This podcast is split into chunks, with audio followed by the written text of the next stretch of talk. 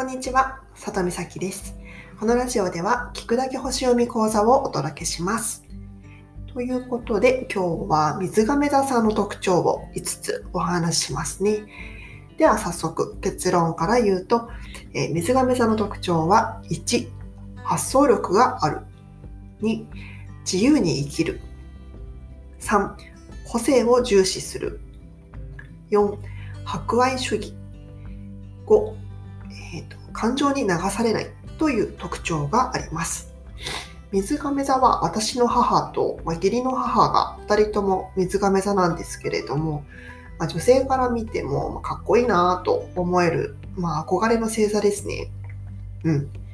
では、えーと、それぞれ詳しくお話しします。まずひとつめ、えー、発想力があります。言葉とか、あと表現の仕方が、まあ、ユニークで、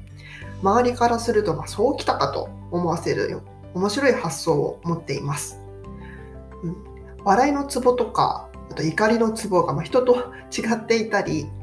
あとは、うん、そうですね、まあ、突拍子もないタイミングで、まあ、何かを決断したり、まあ、とにかくつかみどころがないですね。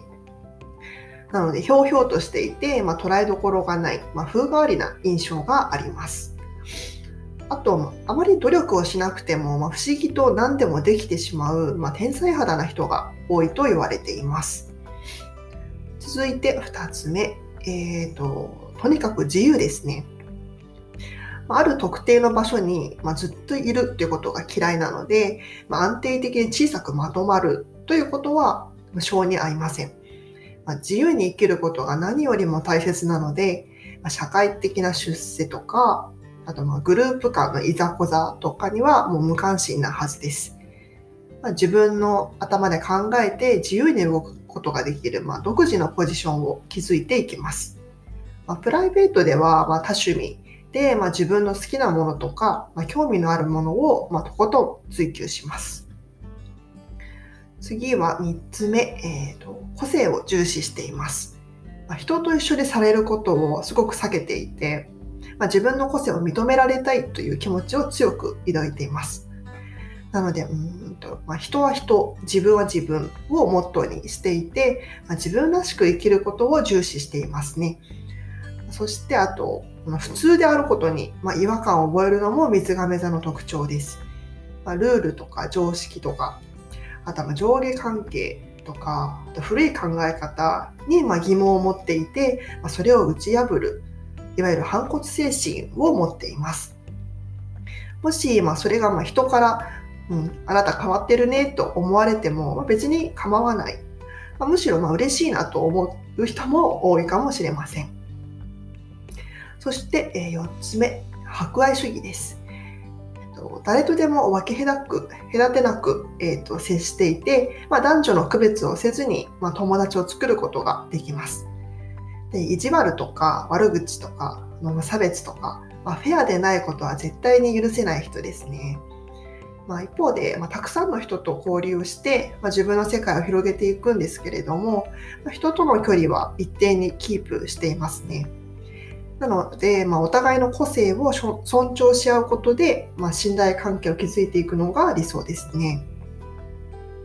はい、では、えーと、最後にいつつめ、感情に流されません。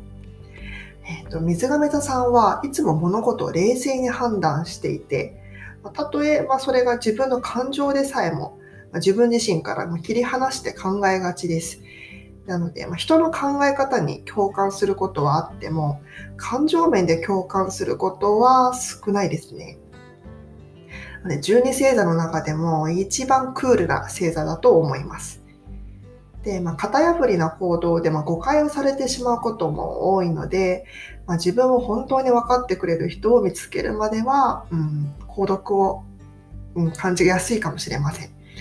で、そうですね、私の以前勤めていた会社の社長が、まあ、水亀座の女性だったんですけども、まあ、全く感情に流されないクールなタイプでしたね。まあ、周りには、まあ、蟹座さんとか魚座さんとか、まあ、感情を重視するスタッフがあの多かったので、もうブーイングの嵐でしたね。で、水亀田さんは、うん、そうですね、自分と気の合う人を見つけるのが大変なんですけれども、一度そういう人が見つかれば、まあ、いい距離感で長いお付き合いができる人ですね。はい。では、それでは最後にもう一度水亀座さんの特徴をまとめると、いち、発想力がある。に、自由に生きる。さん、個性を重視する。よん、えーと、博愛主義。ご、感情に流されないということですね。まあ、こういった西洋占星術の知識をブログの方でもたくさん発信しているので、気になる方はプロフィールの概要欄をご覧ください。それではまた次回お会いしましょう。